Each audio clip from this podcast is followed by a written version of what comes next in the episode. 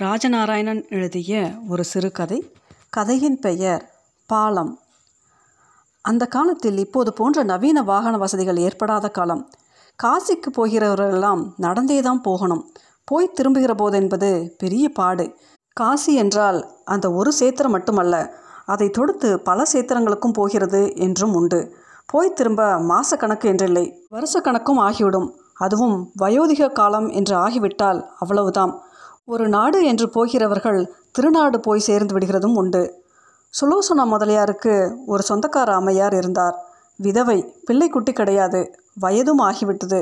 காசி சேத்திரம் போய் உயிரை விட்டால் நேராக கைலாசமே போய் சேர்ந்து விடலாம் என்று புறப்பட்டார். தன்னிடம் இருந்ததை எல்லாம் ஒரு பொட்டலமாக்கி கட்டி தனது நம்பிக்கைக்கு பாத்திரமான சுலேசன முதலியாரிடம் தந்து திரும்ப வந்தால் வாங்கிக்கிறேன் என்று தந்துவிட்டு போனவர்தாம். வருஷங்கள் பல ஆகிவிட்டன. இனி ஆள் வராது என்று ஆகிவிட்டது. அந்த பொட்டலத்தை என்ன செய்ய என்று தெரியவில்லை.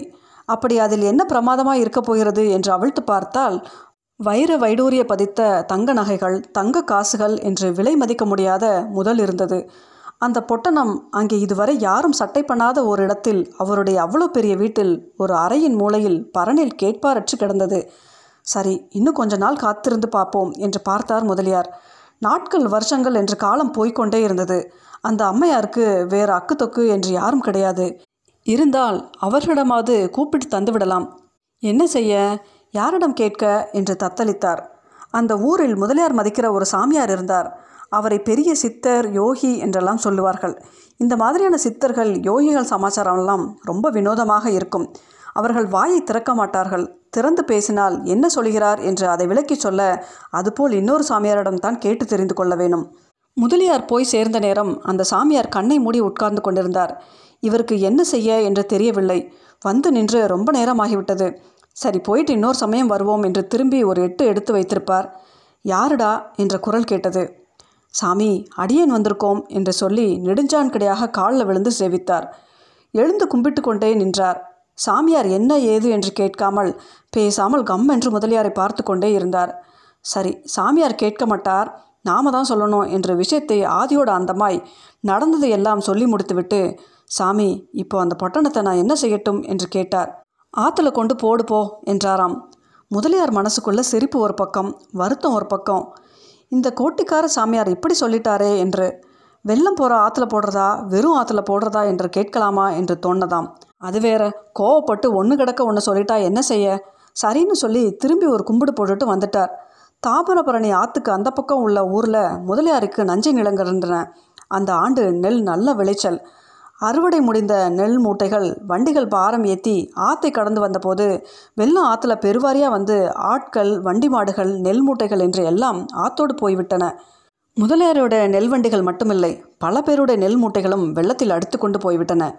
எல்லோருக்குமே அப்பத்தான் தெரிந்தது ஒரு பாலம் கட்டியிருந்தால் இப்படி ஆகியிருக்காது என்று. சரி இப்போ பாலம் கட்டணும் சர்க்கார் அனுமதி தந்தது. கொஞ்சம் உதவியும் கிடைத்தது. தன்னிடம் இருந்த பணத்தையும் போடலாம். மீதிக்கு என்ன செய்ய? அப்போ தான் ஞாபகம் வந்ததாம். அந்த சாமியார் சொன்ன ஆற்றுல கொண்டு போய் போடுடா என்ற வாசகம். பாலத்துக்கு சுலோசனா முதலியார் வானம் தோண்ட ஆரம்பிக்கும் போது சிந்து பூந்துறையில் பெரிய மனிதர்களை அழைத்திருக்கிறார்.